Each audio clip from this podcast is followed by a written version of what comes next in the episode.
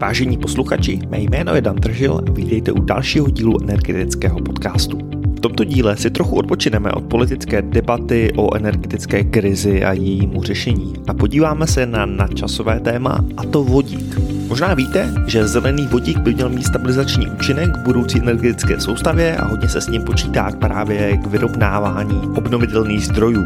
Mě ale zajímalo, proč zrovna vodík, co se myslí vybudování vodíkové ekonomiky, jakou má nyní vodík v roli energetické transformace Evropské unie a jaké nástrahy nás tohle tématu čekají. Jako obvykle se na tohle téma ptám dvou odborníků. Profesora Františka Hrdličky z ČVUT a docenta Jana Novotného z UEBu.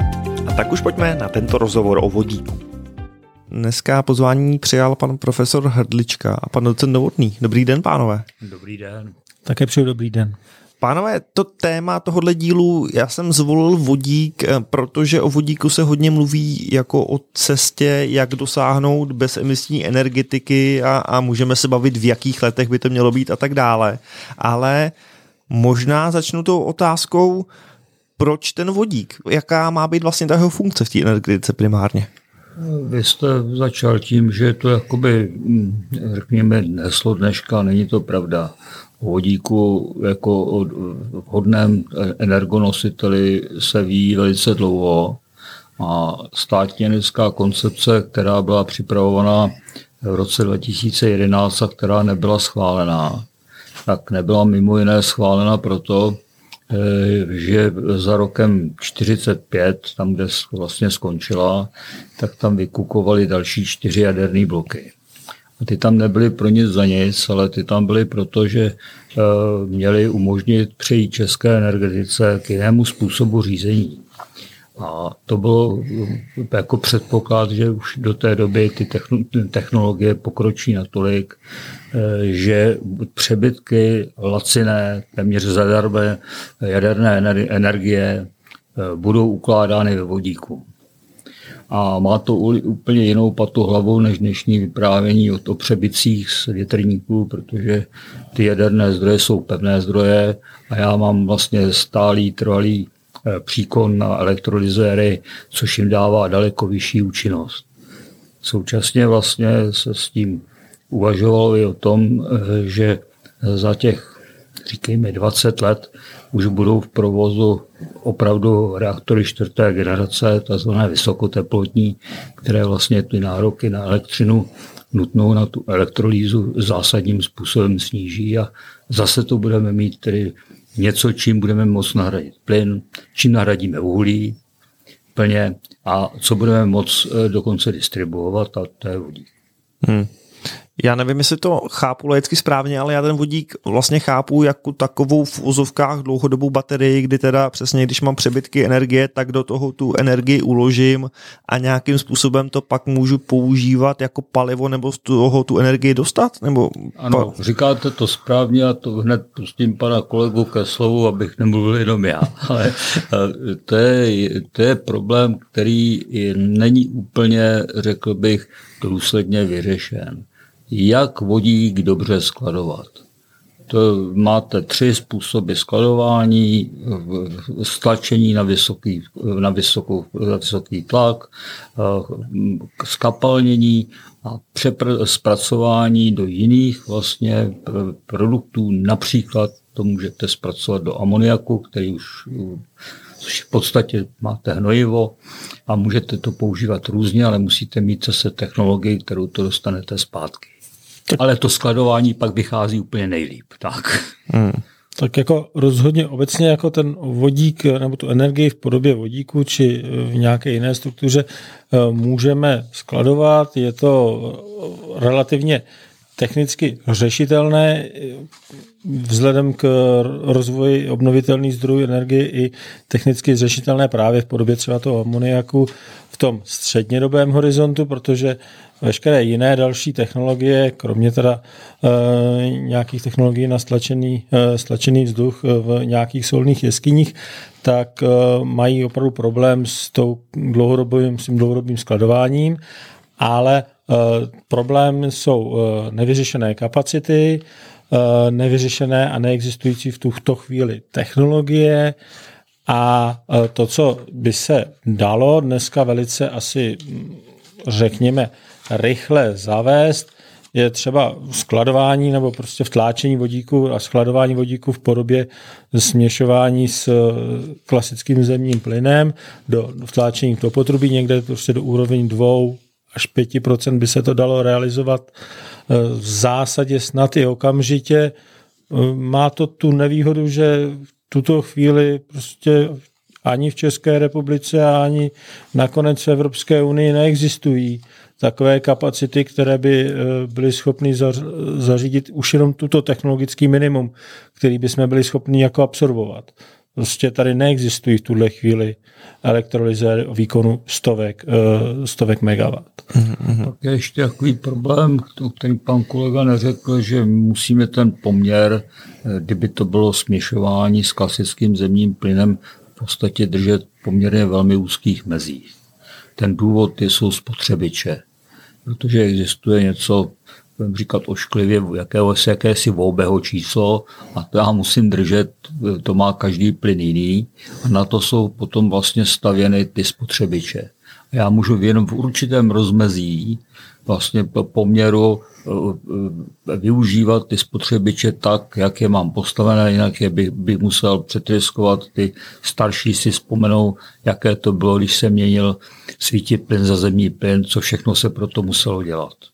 Přece jenom se možná zeptám, proč ten vodík, protože mně přijde, že minimálně z toho veřejného mínění nebo z té retoriky EU ten vodík má být ten nosič. Vy už jste tady zmínil, že jsou e, různé další technologie, ať už stlačování vzduchu do jeskyní, nebo nemáme třeba jiný prvek, který by na to byl hodnější, nebo ten vodík tím, že vlastně e, jak jste vy říkali, ta elektrolýza a tak dále, je to možná zatím nejlepší řešení, na který jsme přišli. No, vodík především si uvědomte, že primárně voda je z vodíku a kyslíku. té vody máme eh, jakoby relativně dost. Je to, eh, je to komodita, která se ukázala v energetice, řekl bych, již od prvních strojů, které tady byly jako nezastupitelná. Ať kdybych to vzal od hlubokého starověku, tak první, co se využívalo, byla voda a její energie. Pak přišli samozřejmě, když jsme se dostali prvním parním čerpadlům nebo ohňovým strojům, zase tam byla voda a zase to byla pára. A bych udělal ten obrovský oblouk a dostanu se až fúzi, tak poslední vlastně výzkumy a poslední, eh, řekl bych, takové odhady, které hovoří o tom, jak bychom doopravdy fúzi možná mohli někdy jednou využívat, jsou zase o tom, že nejúčinnější to bude, když použijeme klasický parní cyklus a dostaneme se na účinnosti, které eh, jako eh, nám eh, dneska připadají u, jaderných reaktorů klasických téměř nedosažitelné 45%, ale je tam zase ta voda. Uh-huh, Takže ten, a tam je ten vodík a když, ji, když rozložíme samozřejmě vodu, tak máme dvě komponenty a obě jsou zajímavé. Ta jedna, ten kyslík, je v řadě technologií, bez kterých se v budoucnu určitě neobejde, ani dnes a v budoucnu už vůbec ne, neobejdem. Jsou kyslíkové technologie, které nám mohou prodloužit i životnost eh, využívání fosilních paliv, protože umožňují zachyco- efektivní zachycování CO2 a na druhé straně z toho máme ten vodík, což je skvělý energonosič a ten máme jako druhý produkt, který, který je schopný toho skladování a překlenování vlastně doby, kdy nemáme k dispozici jinou energii. Hmm. Takže vlastně se zase obloukem vracíme k tomu, že voda, že voda je základ života. že voda je základ života. To je zajímavý, to nevěděl jsem, že se dostaneme až takhle hluboko v tomhle podcastu.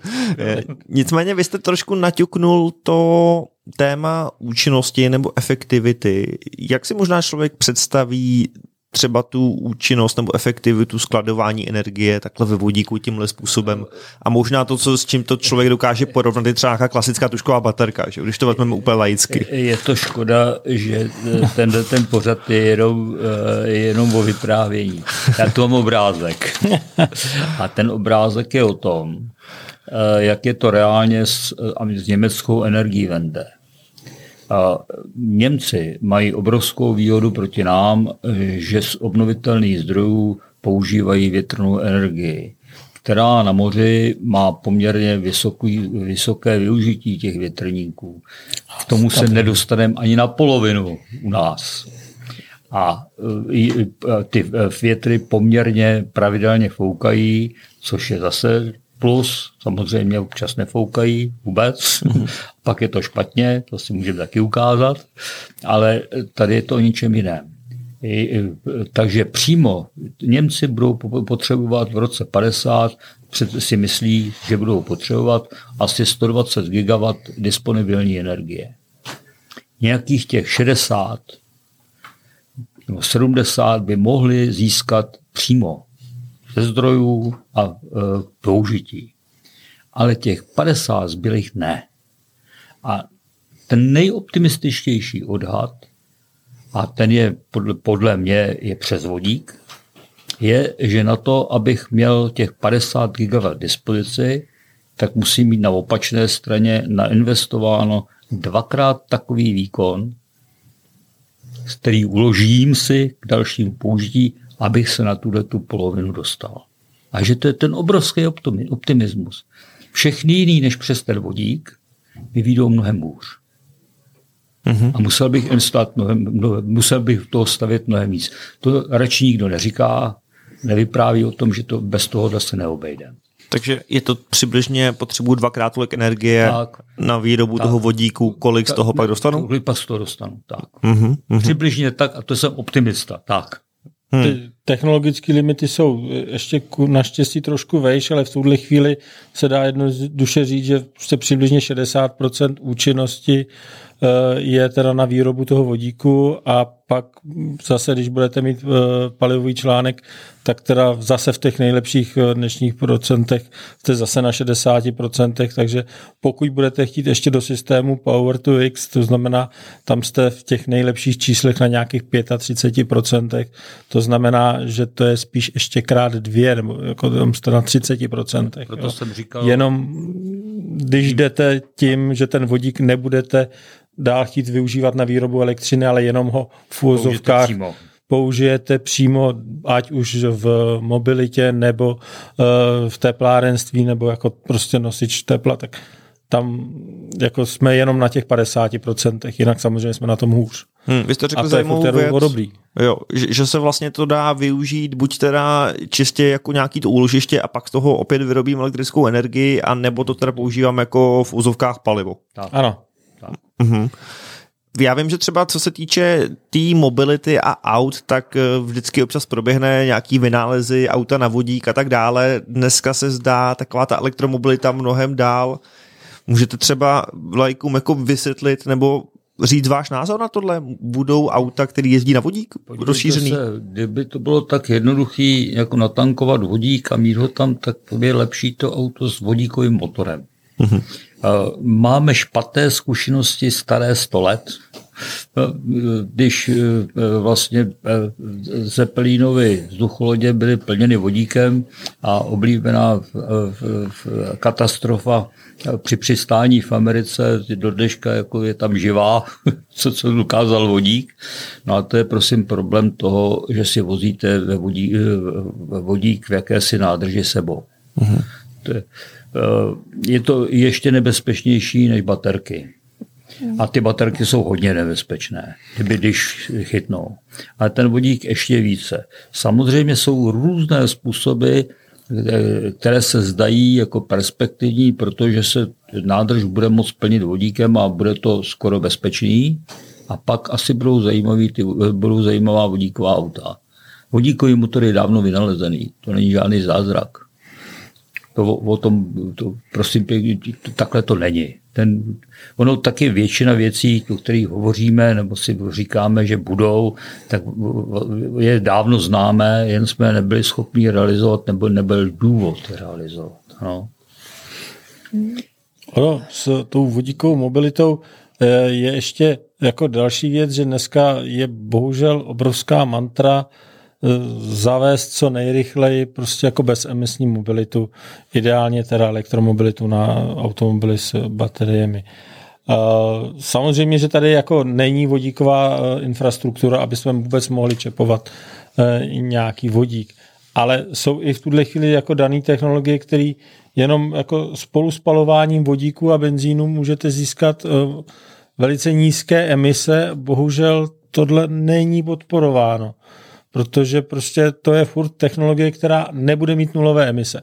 Vodík jako takový nulová emise. Tam jsme jako čistý, ale ve chvíli, kdy budete mít velice nízké emise oproti současnému stavu, ale přesto tam jsou, tak dneska takovéto projekty prostě nejsou vůbec podporovány, ale přitom z mého pohledu by to byla cesta na to překlenutí. Ve chvíli, kdy budete mít vlastně v běžný benzinový motor, a jenom místo toho, abyste tam někde měli nádrž na AdBlue, tam budete mít nádrž na, uh, malou nádrž na vodík s tím, že ji jednou za čas buď v servise nebo někde se dočerpá, jenom aby se uh, vlastně zlepšilo ten, ten zážeh, tak uh, by byl čas na to vybudovat tu infrastrukturu a přejít pozvolna. Když to v tuhle chvíli v České republice není reálná vodíková stanice naplnění, Nějaké se budují, počet vodíkových automobilů se dá spočítat na jedné ruce a když je dneska chcete natankovat, tak buď musíte do Drážďa nebo do Vídně. Ale dojezd toho vozidla je přibližně 400-500 km, pokud se bavíme o osobním automobilu. A to, co já vím, že mají jako jeden vodíkový automobil v Ostravě, no ale ten dojede akorát tak do té Vídně a zpátky a může jet zpátky. Dál se nedostane. Jo. Takže No přece jenom jako tak my se bavíme, že tady to není podporováno, co jinde ve světě. Furt si říkám, že kdyby to byla tak jako progresivní technologie, která by měla mm, takhle vlastně zajímavou, to není to podporováno jinde ve světě, není to, nemluví se o tom nikde jako ten trend, možná to není teda ta bateriová elektromobilita, ale je to vodík? Tak nezapomeňte, že baterie máte obecně rozšířeny všude. Mm-hmm. Vodík ne na vodík musíte vlastně tu infrastrukturu úplně nově budovat. A to, to je to, co jako je, upozorňuje, že je, je až druhý někde v pořadí, přitom eh, je, je možná jednodušší v tom konečném použití, ale vy tu infrastrukturu nemáte jako kdybychom, se, kdybychom si povídali obecně, ono to všechno to souvisí vlastně s, s, s klimatickým harašením, s proměnutím, protože já k tomu, abych snížil produkci CO2, můžu jít různými cestami. Není pravda, že máme jenom jednu cestu a zelenou, tak to není. My nemáme, minimálně máme modrou. Tak kdybych jako byl přesný, to znamená, že budeme používat i technologie, které taky jsou bezemisní z hlediska CO2, ale nejsou to zelené technologie, ale jsou zrovna tak bezemisní. A ty, eh, tyto scénáře už byly dávno, před, před 12 lety posuzovány Mezinárodní energetickou agenturou a oni znamenají eh, také dvě různé věci. Jiné nároky na infrastrukturu. My tady pořád hovoříme jenom o zdrojích, a jejich užití. A nemluvíme o tom, že k tomu, abych je mohl skutečně využívat, potřebuji infrastrukturu. Dostali jsme se k tomu přes ten vodík, protože ten vodík ji nemá. Vodík má infrastrukturu existující, třeba v Německu je poměrně rozšířená i u nás. Jsou to produktovody, které mají mezi sebou fabriky, které používají nebo produkují vodík a spotřebovávají. Ale jsou na nepatrné množství ale existují samozřejmě. Proto to, to opájení tím, že postavíme vodíkovody a bude to všechno dokonalý, tak, tak, tak jednoduché to není, ale jako protože tady existují takové věci, už, už se provozují, to není pravda, že by nebyly. Ale nejsou proto, eh, proto pro obe, tak obecné použití, jako je například automobil, který má každý doma a nebude jezdit, jak říkal pan kolega, do Vídně tankovat. A než by tady vznikla jako síť eh, stanic, které by snad byly schopny čerpat vodík, tak to by chvilku trvalo a byla by to úplně jiná cesta než přes tu elektromobilitu. Hmm.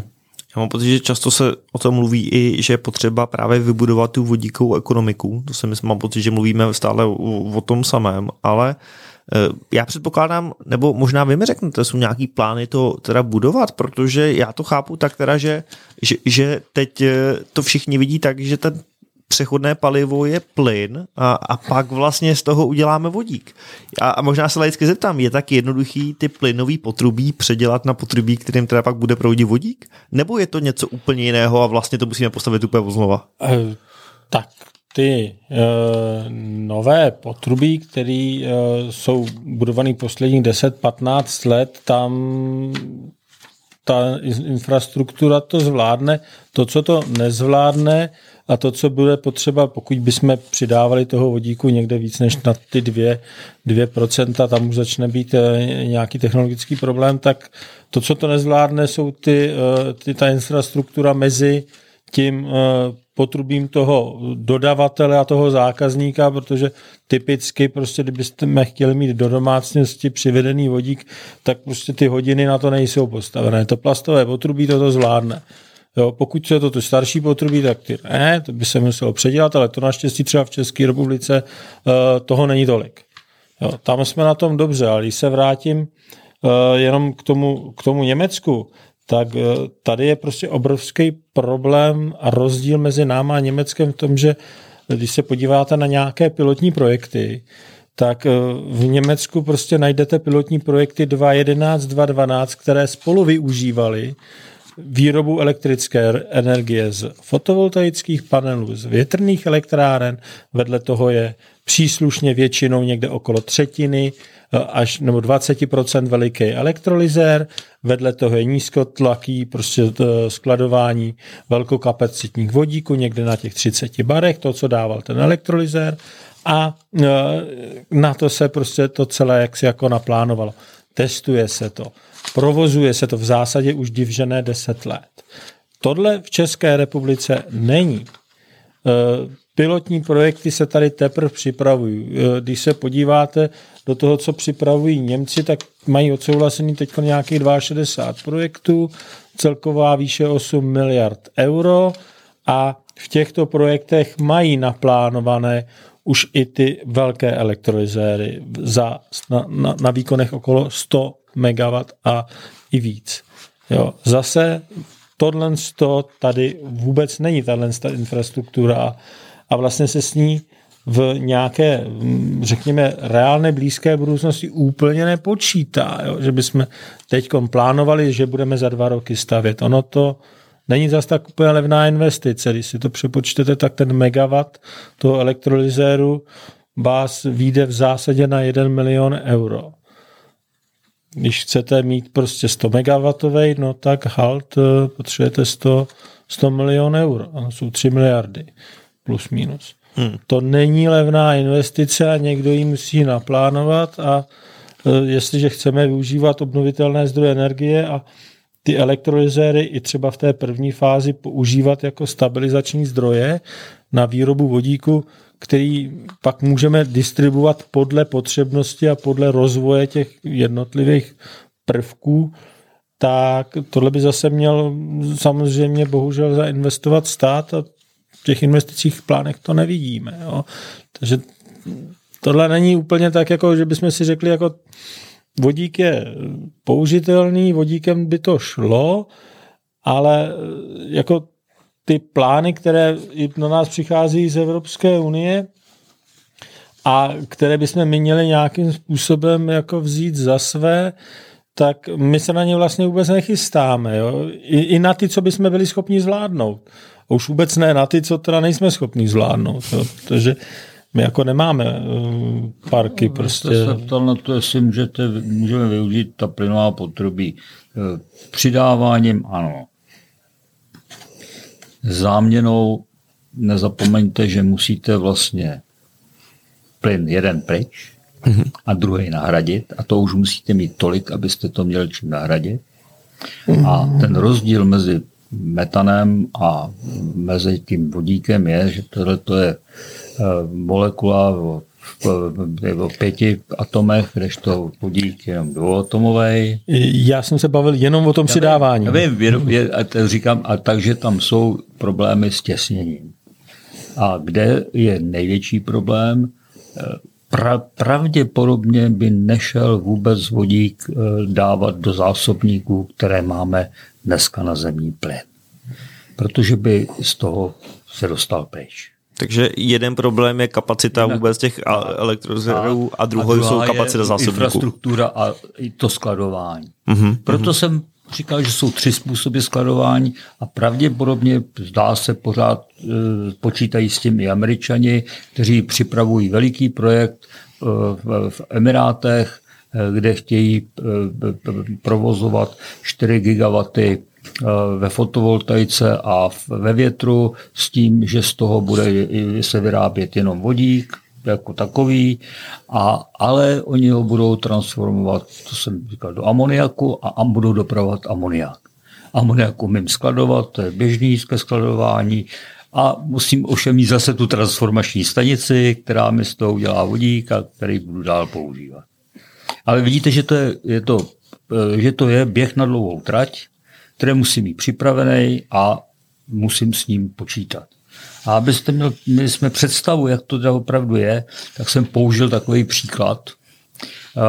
Když si otevřete veřejný web, tak je, existuje takzvaná veřejný web, e, takzvaný agorametr. E, to je, tam najdete denní produkci všech zdrojů elektřiny v Německu a z čeho se skládá kolik stojí elektřina, kolik potřebují, čím to je kryto a e, jakým způsobem e, to proběhlo v konkrétních, e, v konkrétních dnech. Tak jsem vzal skutečný letošní leden a na stejném webu najdete, jak si Němci představují, že to bude za 10 let. Je to jejich představa. O kolik víc budou potřebovat elektřiny, zjistíte, že to není půl procenta za rok, že předpokládají, že ta, ten nárůst bude zjevně vyšší. Podstatné je, že už tam samozřejmě nepo, nepočítají s tím, že by jeli jejich jaderné elektrárny, uh-huh. nepočítají, že by moc svedli výrobu z, z vody, protože to mají vyčerpaný. Biomasa taky, nic moc navrh, to je pořád skoro to samý. No a tak všechno, co by tam mělo přibýt, by mělo být ve fotovoltaice a mělo by to být, eh, mělo by to být samozřejmě i v, eh, v offshoreových a, v onshoreových eh, větrných elektrárnách. No a pak zjistíte, že v tom letošním lednu, tadyhle takovým to, co tady já vám mohu ukazovat, naši posluchači to neuslí, neuvidí, je takové tmavé, no to jsou všechno konvenční zdroje. A ty už by tam v tom roce 30 být neměli, kdyby opravdu už je nepotřebovali, tak všechno, co je tady, takové to šedivé, no tak to by měl být vodík. Mm-hmm.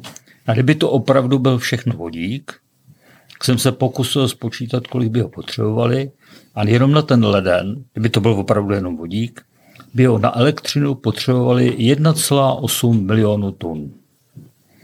A v tom roce, v roce 30, podle prognóz, by celý svět, ne Německo, ale celý svět měl ročně vyrábět něco, něco k 7 milionům tun vodíku. Já jsem dokonce našel e, nějakou strategii Evropské unie, kdy oni tvrdí, že v roce 2024 by mělo být zprovozněný 6 GW elektrolyzérů a jedna tuna zeleného vodíku a v roce 2030 e, 40 GW a 10 milionů tun. Jo, jo, jo, ty čísla jsou hezký, akorát, když to začnete počítat, tak těch 6, eh, milion, 6 gigawatt eh, elektrolyzérů vyrobí právě při nejlepší účinnosti při provozu 24 hodin denně, 7 dnů týdně, každý den v měsíci, přesně ten milion tun toho vodíku. Oni neříkají, kdy na to to elektřinu. Eh, ne, o tom se nebavíme vůbec, ale i jenom o tom, že tento elektrolyzer, to si někdo opravdu vzal technický parametry prostě hmm. z listu a vynásobil to 365, 24, máme uh, milion tun vodíku. Což je jako každý, eh, kdo provozuje jakékoliv technologické zařízení, ví, že prostě tohle není pravda. Jo? Tohle prostě nejde. Takže pokud chceme vyrábět milion tun vodíku, těch elektrolyzerů budeme potřebovat tak 10 eh, hmm. gigawatt. Jo? To prostě nepůjde. Já jsem proto tam vzpomněl to, kde vem na tuto elektřinu, protože tady na těch 1,8 milionů tun eh, by padla kompletní produkce 30 gigawatt větrných elektráren na moři. Roční produkce. Hm. Je, to na, je to na leden. Těch německých. Jo. Mm-hmm. Tak to trošku zní, že, eh, že, že bychom teda těch jaderných potřebovali víc no, těch jo. pár let. No, teď taky jo. Proto jsem říkal, že to tehdy nikdo, nikdo nechtěl slyšet, že těch jaderných bloků budeme potřebovat mnohem víc. No, ono ve chvíli, kdy řeknete, že uh, chcete jít do bezemisních technologií, tak se musíte podívat na veškeré emisní teda technologie, podívat se na jejich zdroje, spočítat teda gigawatt hodiny buď tepla nebo elektrické energie a ty teda transformovat. A to se ještě nebavíme o tom, že dneska uh, se vlastně tlačí na domácnosti, aby přecházeli ze svých zdrojů, eh, které využívají fosilní paliva, mm, včetně biomasy, na eh, tepelná čerpadla využívající elektrickou energii, ale eh, tu budeme potřebovat v zimě. Takže prostě místo toho, aby jsme potřebovali teplo, z teda řekněme fosilních zdrojů, tak prostě budeme potřebovat ještě víc té elektrické energie, kterou teda vyrobíme, jo? Na, protože to, tepelné čerpadlo úplně tak jako nehřeje, pokud se v něm netočí ten kompresor. Já se vždycky vzpomenu, měl jsem arabského studenta, eh, který eh, říkal, já bych chtěl jako projekt eh, solární zdroj pro sebe. A já jsem říkal, to je výborný, to, to naprosto chápu přes den svítí, to potřebujete chladit, večer je zima, to, to už nepotřebujete, tak ten eh, solární zdroj, to je přesně ono. No ten tam sedí prostě, ten, ten, ten, je to přesně, jak, to, jak je potřeba energie, tak on s tím takhle dobře souhlasně pracuje. A má to logiku a kdyby, byl, kdyby dneska bychom hovořili o něčem, co je sice zdánlivě zatím drahé, ale má to zase své jako netušené možnosti, kdy současně vyrábíte nejen elektřinu, ale ten panel současně umí eh, vlastně se chovat jako solární panel, to znamená, že vám ohřívá vodu uh-huh. a vy máte elektřinu k dispozici, si se o něco míjí, než byste měl čistý panel, na druhou stranu máte ještě tu teplou vodu, no a to by to by, v tom arabském světě by to bylo úplně dokonalý.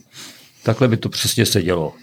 Já na to trošku navážu, že jste říkali, kde tu teda eh, elektřinu na to vezmeme. Teď jsem viděl nějaký plán, že, že ji budeme vyrábět eh, v Africe.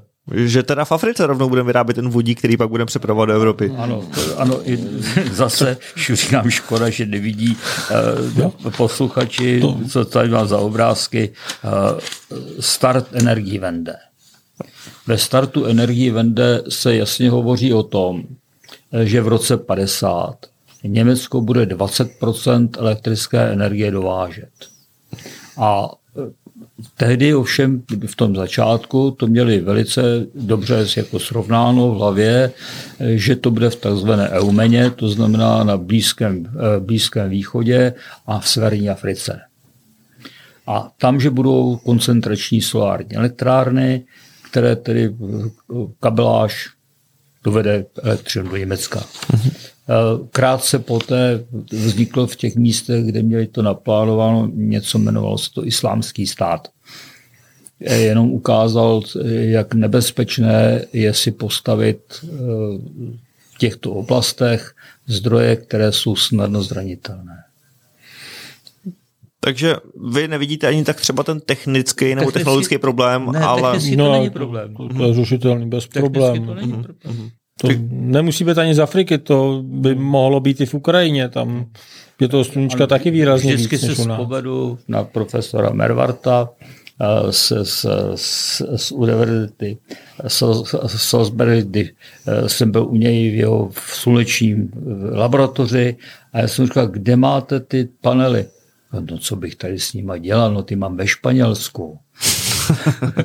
no, ano, protože tam je to využití, to, to je tam skoro dvojnásobný, než to, tam, tam, kde to on zrovna ano, ano. v České republice no. máte ekvivalent nějakých tisíc hodin, ve Španělsku 2300, no. prostě když jste někde v Nové Mexiku, tam je přes 3000 hodin.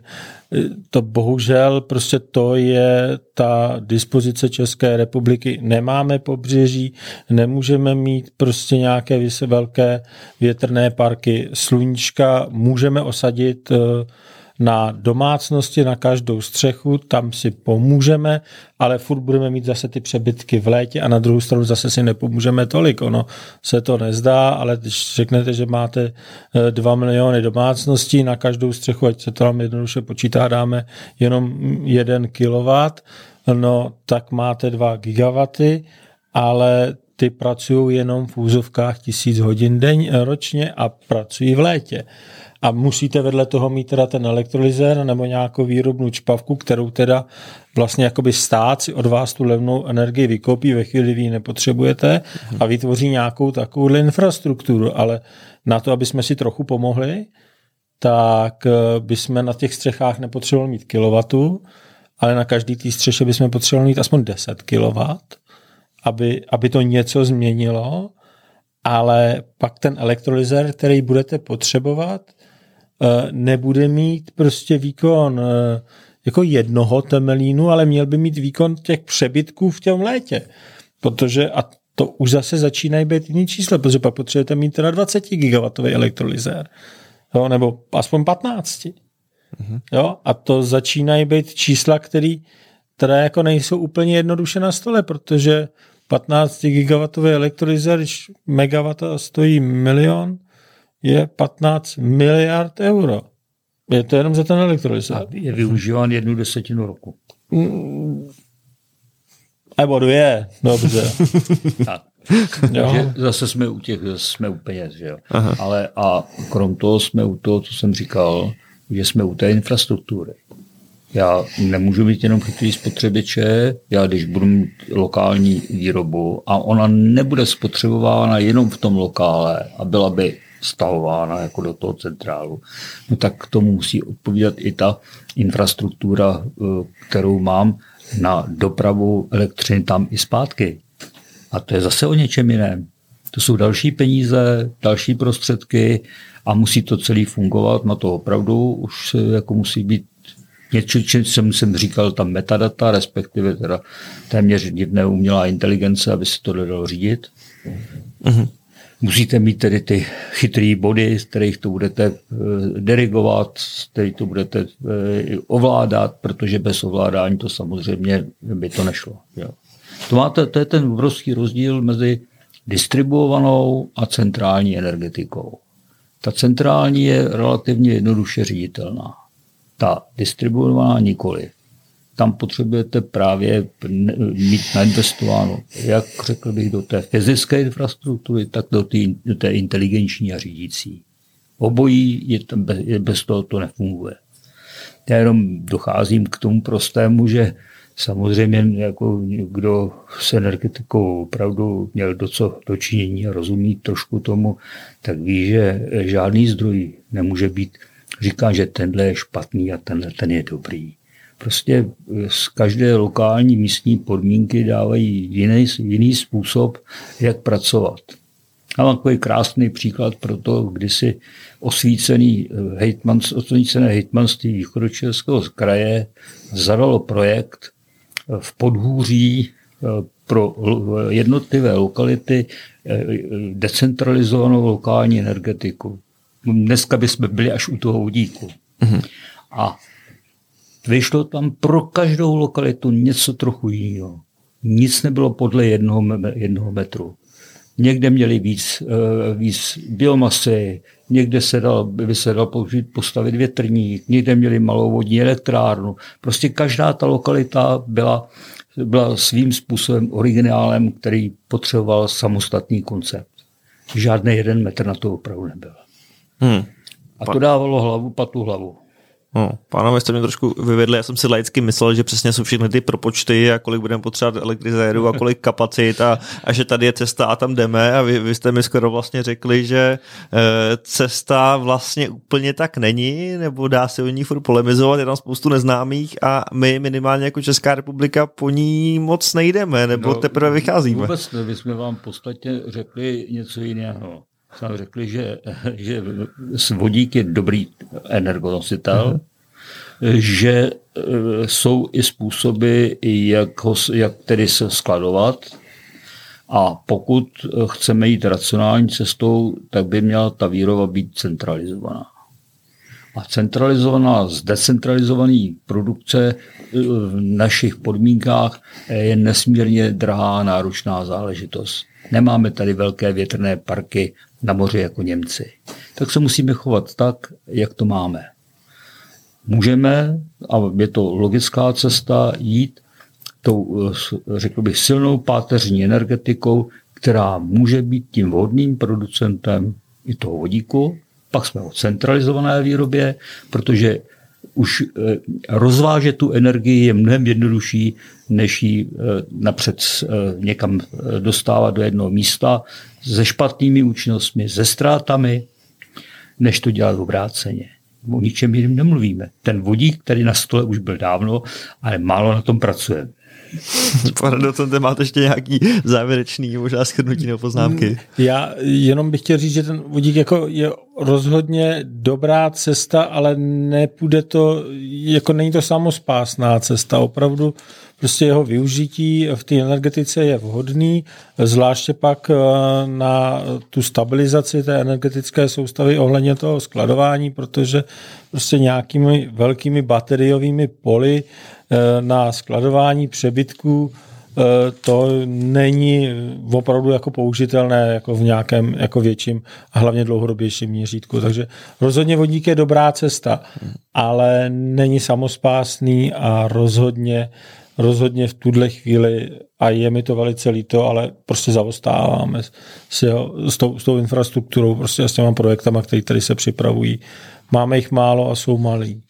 Bohužel to je krutá pravda a e, to je to, kam se můžeme podívat minimálně z mého pohledu jsme tak deset let zpátky, zpátky za tím Německem, ale na druhou stranu musím říct, že posledních letech jde vidět, že se snažíme, snažíme aspoň začít, začít běžet, jako, a už jsme aspoň na té trati, jak, tak jak já bych to viděl. No.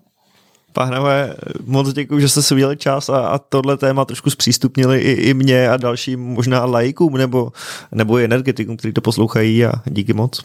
Všem eventuálním posluchačům pozdravení.